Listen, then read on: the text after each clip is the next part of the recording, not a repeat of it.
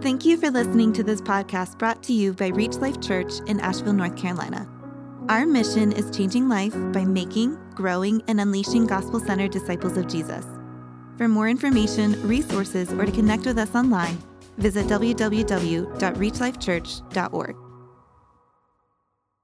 Would you stand with me this morning as we continue in our teaching series in Romans? If you have your Bibles, we're going to be starting a new chapter, Romans chapter 6, and by God's grace, we plan to go through verses 1 all the way through verse 12. I'm going to be reading, I believe, four verses this morning from that part of the passage.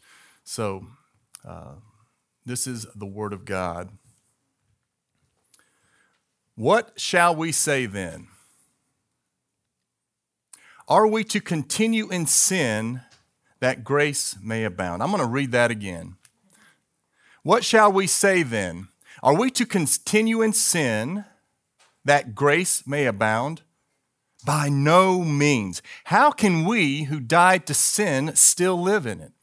Now, I want us to jump all the way down to verse 11 where it says, So you also must consider yourselves dead to sin and alive to God in Christ Jesus. Verse 12 says, Let not sin, therefore, reign or rule in your mortal body to make you obey its passions. Let's pray. Father, I thank you again for this, uh, just this wonderful gift of being able to come together as your people. When we come together each week, it, it reminds me of your faithfulness, of how you have brought us through another week. You've brought us back together to be able to worship together. And once again, our prayer as we gather together around your word is that we, we ask that you would take that word, which you have given to us for our benefit. Uh, we ask that you would plant it deep within us and, and cause these doctrines that we are studying, cause them to produce desires in us that glorify you, that lift up Jesus that help us to live lives that are worthy of the gospel. I pray these things in Christ's name. Amen. You may be seated. Well, I want to begin this morning by showing you a picture that I took. Um, this picture that's coming up on the screen was taken around the year uh, 2008. Uh, this is my third son. Uh, his name uh, is was is I was going to say was Micah is Micah, but um,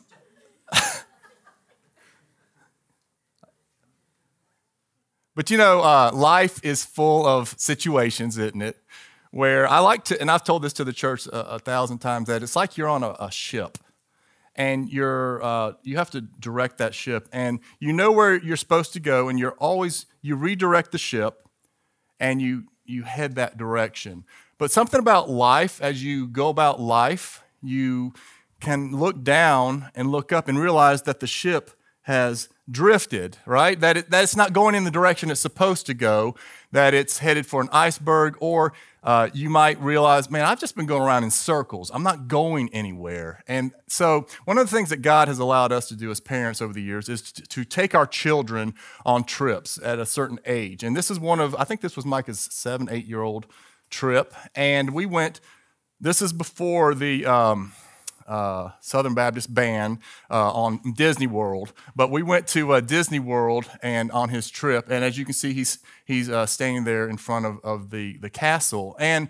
one of the things uh, about uh, these trips is that it gives us gave me time to get to know that child, to to talk about things, to see where the ship was headed in their life. And on this trip, I realized a couple of things. Number one, I realized that uh, Micah needed new shoes. Now, if you'll go to the next slide, you can see um, I didn't notice, this back at home. So he needed new shoes.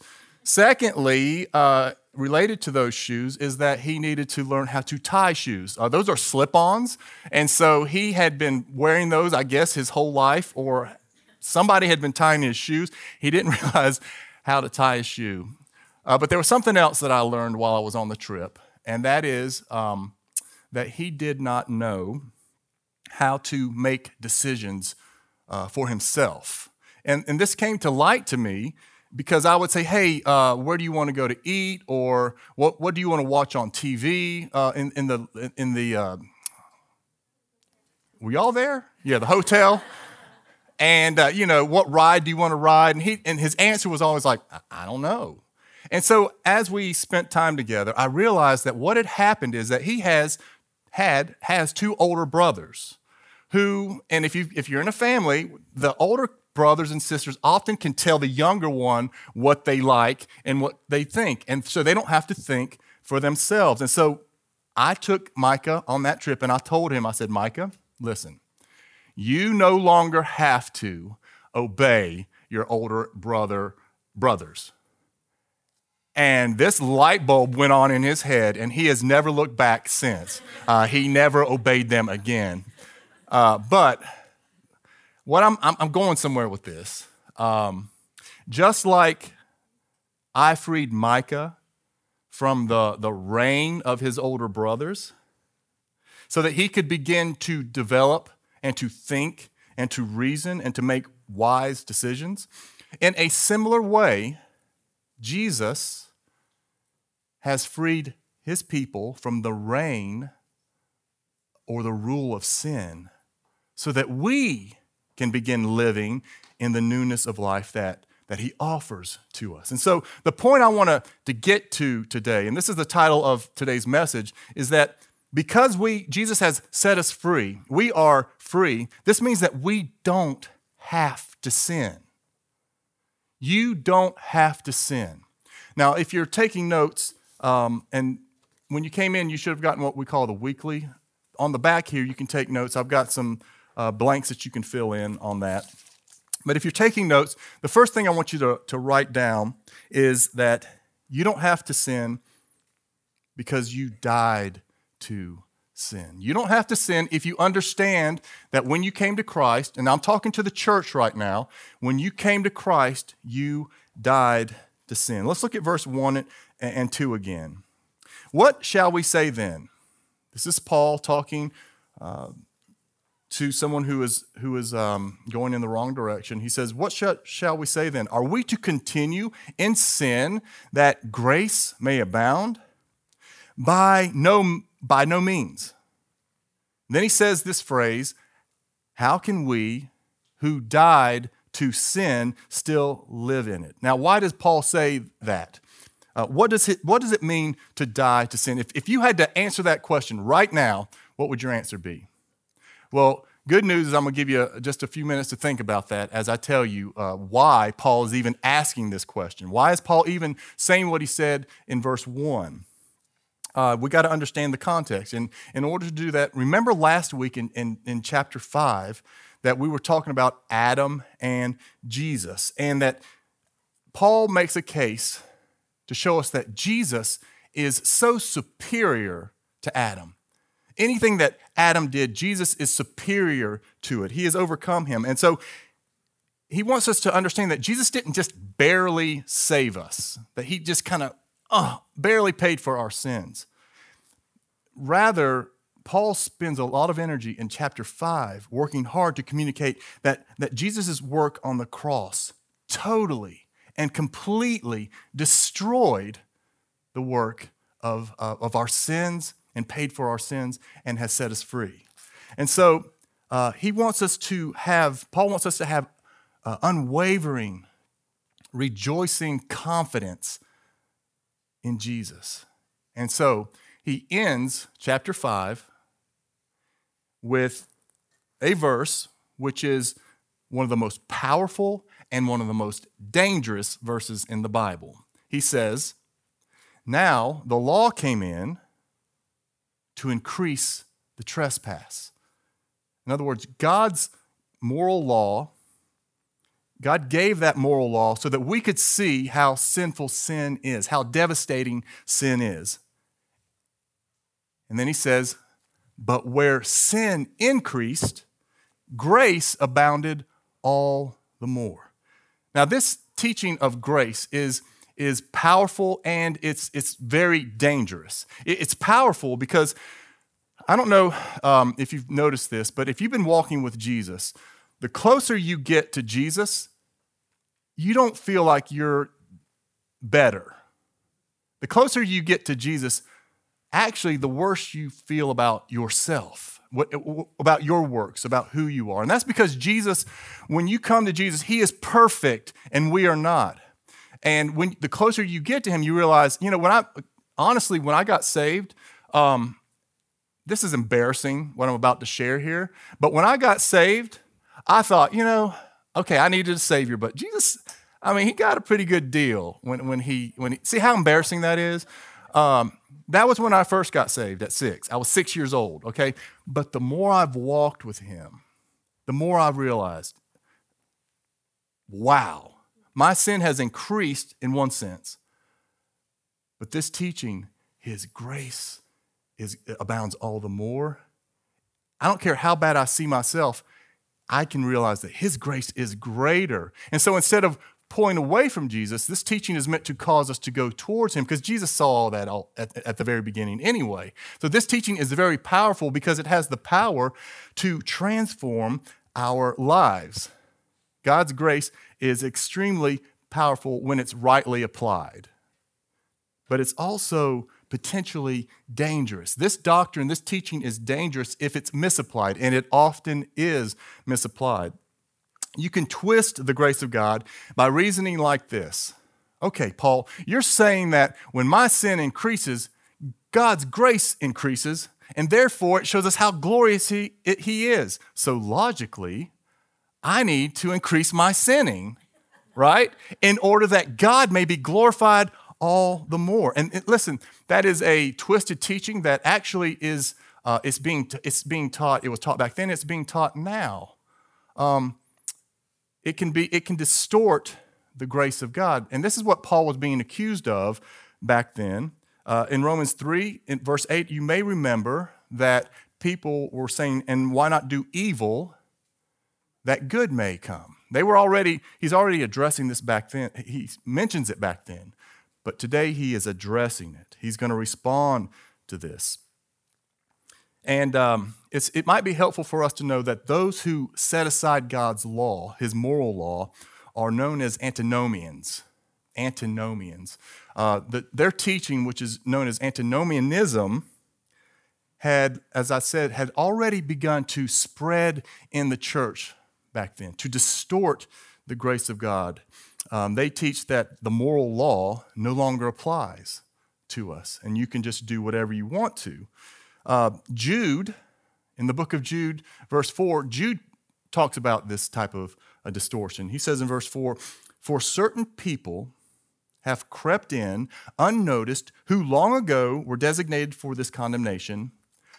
They are ungodly people who pervert the grace of our God into sensuality and deny our only Master and Lord, Jesus Christ. So the teaching that, you know, of grace, the true teaching of grace, and, and this is part of the teaching that we are not required, listen, we are not required to do good works in order to be saved. That teaching is, is dangerous because there are those who, to their destruction, will use it as a license to sin. And that's what Paul is addressing here. Uh, it's a dangerous teaching, but we, we need to keep preaching it anyways. Uh, I love what John Stott says about this. He says, if we are proclaiming Paul's gospel with its, with its emphasis on the freeness of grace and the impossibility of self salvation, we are sure to provoke the charge of antinomianism. If we do not arouse this criticism, the likelihood is that we are not preaching Paul's gospel. Paul's answer to his critics is that God's grace not only forgives sins, but also delivers us from sinning. So let me bring all of, I know I've told a, gone around the, the mountain to tell this story, but, uh, or to get to this point, but let me bring it all together. When Paul says, What shall we say then? Are we to continue in sin that grace may abound? His immediate response is, By no means. No, no way. How anyone that understands the grace of God would not, would not think like that. And that's when he says, How can we who died to sin still live in it? So, what does that mean to die to sin? Well, I'll tell you what it doesn't mean. It does not mean that you won't desire to sin, that you won't be tempted to sin. Uh, otherwise, if that was what it meant, Paul would not tell us in verse 12 uh, not to allow sin to reign in our mortal body. We're going to get, I'm going to talk more about that in just a minute. But I want to just start out by saying that that, that that is not what it means. And when you're looking at the interpretation of what it means to die to sin, there are, there's more than one view on this. Uh, I'm going to give two of the most uh, prevalent views. Uh, the most accepted interpretation that I'm aware of is where Paul is, when he talks about dying to sin, what he's talking about is our initial conversion, where um, we, when you came to Jesus, church, when you came to him, you believed that he did something for you, right?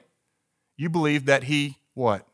Died for you and rose again. You believed that. When you believed, when you put your faith in him, somewhere in that time period, I don't know when and how, but sometime in that, pa- that time period, it wasn't just what he did for us, God did something to us something that you couldn't do to yourself, something that you couldn't do for yourself. And that is that he, by his Holy Spirit, he put to death with uh, that which w- was in you, he put to death with regards to the reign of sin, the, the, the reign of sin in your life. He put that to death. In other words, he set you free from the power, uh, the, the influence of our former master, which was sin. And so the, the analogy goes that we should be like, uh, we should be a, a, corpse that's dead, uh, is not, uh, does not sin. And so that's why he says we must too consider ourselves to be dead to sin. And so what Paul is doing here is he's talking about something that, something that really happened in a true believer. When you came to Jesus, you've got to understand something that the jail cell, the door, the lock was broken off and the door's open. And you're free now to walk out in one sense. I don't know, I, I was reading this article about uh, there was this couple that I think they broke into a building and they got uh, stuck into a closet. Uh, for two days, they were locked in the closet. Um, or they thought they were, because when the police came, uh, they, they, they had a cell phone. They ended up calling 911. And when the police came, they realized that the door didn't have a lock on it. They had thought they were locked in something that they were not. Therefore, they stayed in the state they were in. Paul is wanting us to see no, you've died to sin. You don't have to sin. That's the, that's the first view of this. The second one uh, is one that John Stott, again, uh, he's one of the guys that I uh, have used to, to study this, this passage. Um, he says that um, Paul is referring not to the death, to a death to the power of sin, but to a death to its guilt. That is, to our justification.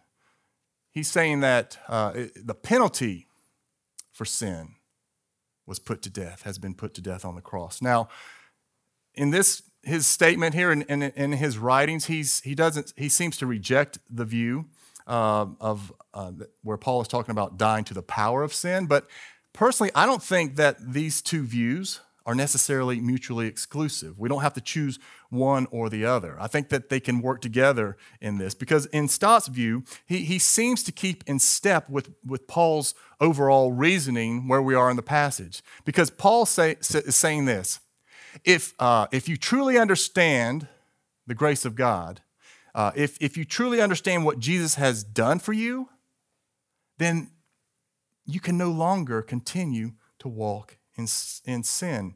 In other words, how can we who understand and believe the gospel, how can we who understand all that Jesus went through for our sin, how can we who know we have been forgiven of our sins, how can we who have been set free from the power and the penalty of sin still live in it. We've died to sin. I, th- I think it's, it's reasonable to say that Paul could be teaching and is teaching both. That, that true saving grace sets us free from both the power and the penalty of sin. Because we've died to sin, listen, because we've died to sin, sin no longer has to be or is your master. Now, it can call out to you and act like it's your master, but it cannot make a true believer obey it because it has the sin, that the reign has been broken, has been put to death. So, we don't have to sin, number one, because we've died to sin. Secondly, if you're taking notes, we don't have to sin because you've been united with Christ.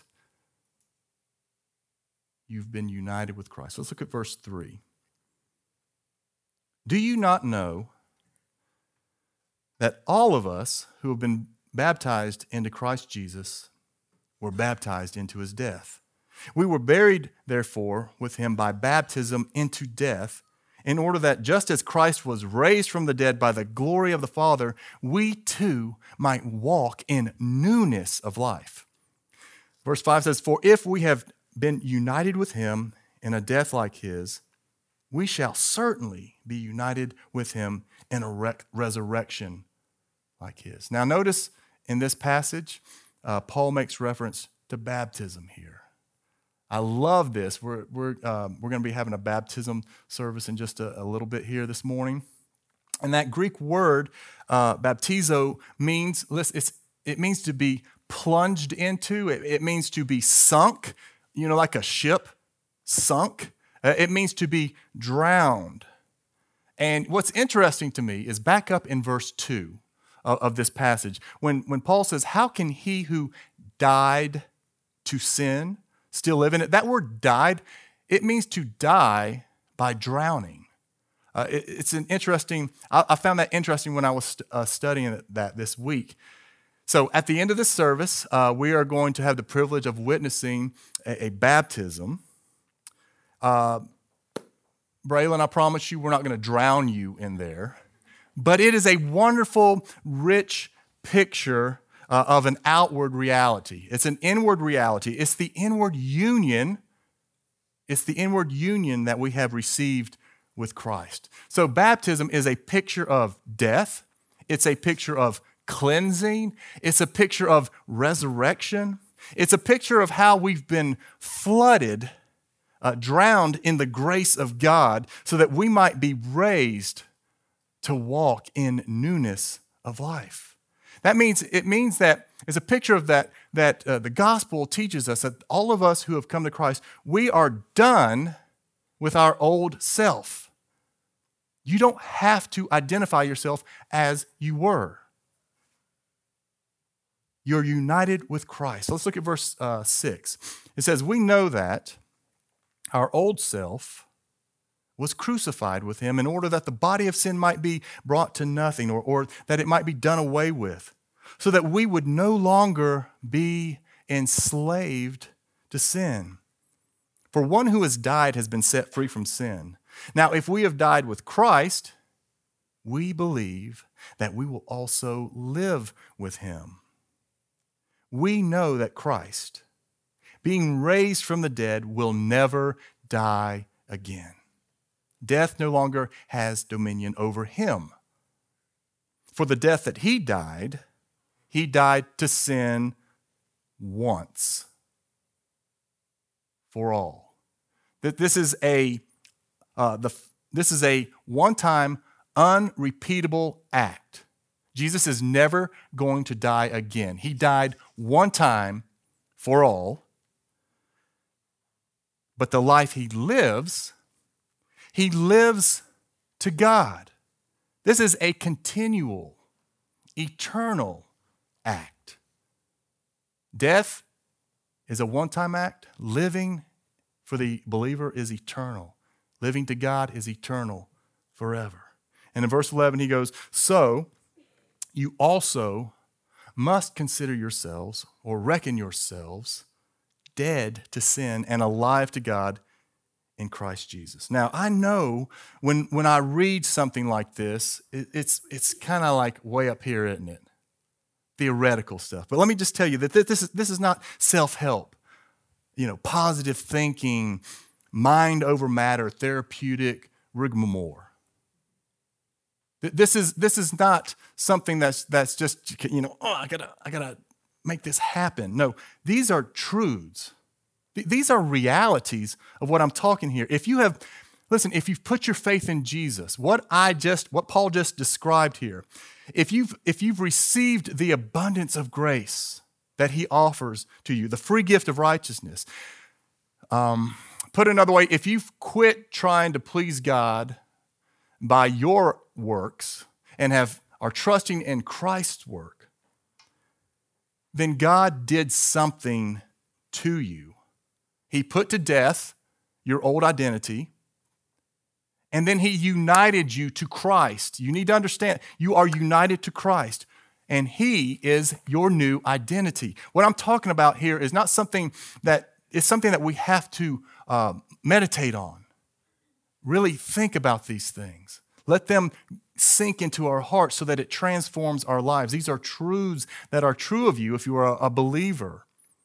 Um, I, I love what Gary Myler says about this, about our identity in Christ. He says, when people come uh, to new life in, in Christ, our first instinct is to teach them to do, to read the Bible, attend church, become part of a MC, to give, and, and so on. Now, don't be an antinomian in this, okay?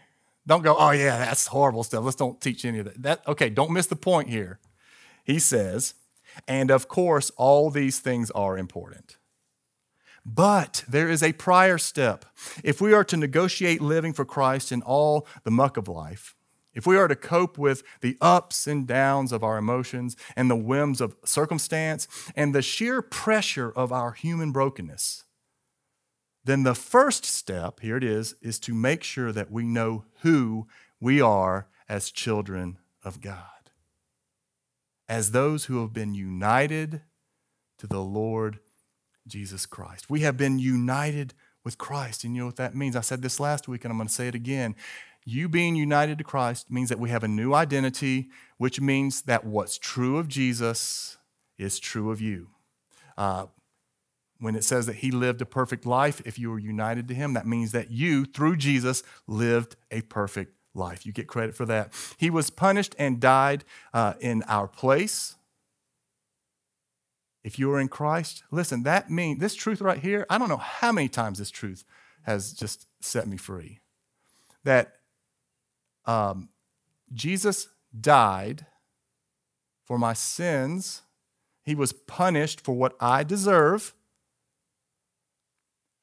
And I don't have to be punished for it. Again, because it's already, I've already been punished. I don't know if you ever are in a place where, where you're so convicted by your life, what you did, uh, or what you didn't do. Um, bad decisions you made, uh, decisions you didn't make that you should have made in the past, and you're in a certain place right now, and you're feeling broken, you're feeling you're down, and you're and you know something in you knows you deserve God's punishment. The gospel, the good news, when I trust, I, I'm like, well, you know what? What do I got to do? I'm going to believe that Christ was punished, the truth that he was punished for me. I'm going to receive his grace. I'm going to receive his mercy. That truth, I don't know how many times that truth has put out the fire in me. Because I get, I can come to a place of despair when I realize uh, that I don't deserve the grace of God. And which church, for me, is every morning. Literally, I wake up realizing I don't deserve to, to go to heaven. And I have to remind myself of these wonderful truths that I'm preaching right here that, uh, that in Christ, that's not me anymore.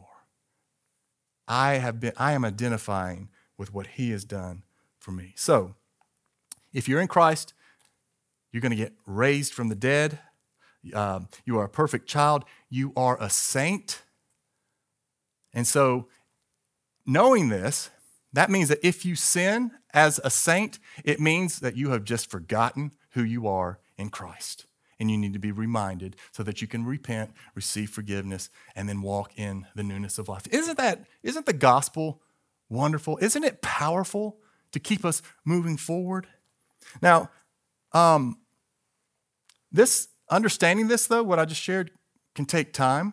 I, I know parents who have uh, uh, adopted children that lived on the streets in other countries, and they've told me stories where they they said strangest thing. They've, they've come home, they've, they're living with us, and we go in their closet and we find food stashed away in, their, in the closet. And the question that they would ask is, why is that? And, and it's not because the parents didn't love them.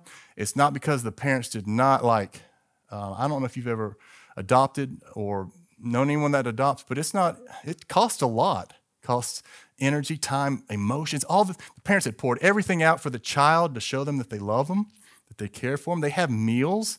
Uh, it's not because they weren't cared for. Uh, it's because the children had lived so long in the slavery, in their slavery of, to hunger and to poverty, that they hadn't come to the point yet to understand their new identity in the new family. Church, isn't that what we can be like at times? Maybe you've had a habit that's, that uh, you weren't even, you got saved uh, and you didn't even realize it was sin. But as you walked closer to Jesus, he says, okay, here's, here's a sin. Sin increases. And it's something that you've done for years. And this is where the grace of God can break that chain if you'll keep coming to Jesus. Keep, uh, don't pull away from him, but, but push in. Know that your new identity, that's not me. I'm still tempted in that, but that's not me. I believe that, you know, what Paul is trying to, to, to teach, and this is repetitive. We teach this over and over, and Paul keeps talking about this, but he wants us to renew, to refresh, and to encourage our hearts and minds with these truths so that we can be live lives that are free from sinning. So, we don't have to sin. You don't have to sin if you understand that number 1 you've died to sin, number 2 that you've been united with Christ, and then lastly, if you understand that you will always be tempted to sin. Now, you may be going, why is that something I need to understand? Well, this is something um, that was, has, again, has been very instrumental in my own life. Let's look at verse 12. It says, Let not sin, therefore, reign in your mortal body to make you obey its passions. Paul is clearly talking to the church here. He's clearly talking to those who have been born again, who have the new nature. He's saying, you know what? You can still be tempted, and sin can still take control. You can give yourself over to your sin and let it have its way with your body. And this is a truth that, that we need to grasp if we're going to have victory, that we're going to always, in this side of eternity, struggle with sin. Uh, we will have the desires, the temptation to obey its passions, uh, even after we've died to sin, even after we have been united to Christ. There is going to be that desire, that temptation um, inside of you. And if you're like me, you know, I'm just like, I just want this thing to be done. I, I don't want to struggle with, with sin anymore. Oh, that day when freed from sinning, I shall see thy lovely face. That song right there, it just, it just talks about when, when that line comes up, I'm like, yeah, I get it. I'm, I'm tired of wrestling with my flesh and, and with, with uh, the desires of, of sin to obey its passions. And when I was younger, when I was first came to Christ, uh, for some reason, I didn't understand this truth that I'm teaching right here that sin is something I'm going to have to deal with the rest of my life. Um, for some reason, uh, I thought when I came to Jesus that I was just going to be just like Jesus, perfect, and that that uh, there there would no longer be in me uh, a need to you know go oh I've sinned. But if you have walked with Christ, you know that that's not the truth. But when I sinned because I didn't understand this, I got discouraged and I began to doubt my salvation. I must not be saved if, if I keep wrestling with sin. And I didn't understand. And here's what I didn't understand I didn't understand that salvation is a process. It's a process, okay? Um, now, let me explain what I mean by that. Uh, all through the first five chapters, uh, Paul has been talking about justification, being declared righteous before God. So when you come to Christ, when you finally surrender, when you say, No more me, it's, it's about Christ. When you come to Him and put your faith in Him, immediately you're justified. You are declared righteous before God. No more steps. You don't have to do anything else. You've, you've put your faith in Christ. But the next three chapters, six, seven, and eight, Paul is going to take time to discuss the process of what is known as sanctification. Um, some have said that this process is what it, what it means is you be, you're becoming in this life, you're becoming who you already are in Christ. And, and when, when God begins a new work in you, He will bring it to completion. And so it's, it's, it's a process, and it's, it's important to understand it takes time. Now, this is important for me to understand about myself. It's important for you to understand it about myself, and for me to understand it about you. Because we all need to grow in Christ. All of us. It gives me patience uh, for other people when I realize, okay, they're just at a different place than I am. And, I'm, and I ask that you would have patience with me too, because I'm still growing. But the point I'm getting at here is that each day, God is going to give us opportunities to grow in sanctification. Um, they, these come in the, in the form of trials, things you don't want in your life. It comes in the form of somebody doing something to you uh, that's against what you that's that's not right, and uh, or situations uh, with your finances or just feelings inside, and then you have the choice to either trust God, right, walk in the new identity, or like I said last week, go back to Adam and handle it the way that he, he, he does. Well, in closing, I want to give uh, four just practical ways that uh, have I've practiced over the years uh, that maybe they will be helpful to you as you're seeking to live a life free from sinning, not in order to gain Christ's uh, approval, but because you've already received it. Here's the first one um, four ways that I've fought sin. Number one is uh, identify it. Identify it when it comes. This week, this week, I want you to remember what I just said. When that temptation, that uh, trial comes to you, I want you to go, okay, this is what James was talking about. This right here is that trial. This is that test. This is an- another opportunity for me to exercise my faith, to trust God, to do what is right, to do what will glorify God in this situation. So that's number one. Number two is remember that it's not primarily about you. Remember that it's not, life is not primarily about you. Now, you and I are in the story, but we're not the main character. When we came before Christ, it was all about me. I'm the main character, and everybody around me is my supporting cast. When I came to Christ, I said, It's no longer about me, it's all about Christ. I want to live my life for Christ. I want to glorify Christ. I want my life to count for Jesus. It's, it's all about glorifying God. So remind yourself of that. When you, whatever your situation is, the question you need to ask okay, I've got a decision to make right now. What will glorify God? What is going to glorify God in this? That might be helpful for you this week. Number three, don't try to walk alone. Don't try to walk alone. If you look at this passage, I counted how many times the word we, W E, appears. It appears 13 times. We. The word our is in there. And then the word you. You know what? That word you is in the plural. There's no singular words in here for you to walk alone. We are, we are, we've been given, this is, this is uh, something that we teach a lot. We are to, uh, God has given us the community, the church of those who can encourage us, that we can walk beside. I know it takes time to build trust, and that's why we want to encourage, uh, you know, coming to the to the worship service, coming to missional communities, and having dinners outside of church, building relationships. But don't try to walk alone in this. Get to a place where you can say, "Hey, you know, I'm struggling with this. Thank you for sharing that with me, and and helping one another through these situations." So don't try to walk alone. And number four, and this is the one, if you don't remember the, the first three, this is the one you need to walk away with. Grace is greater than your sin.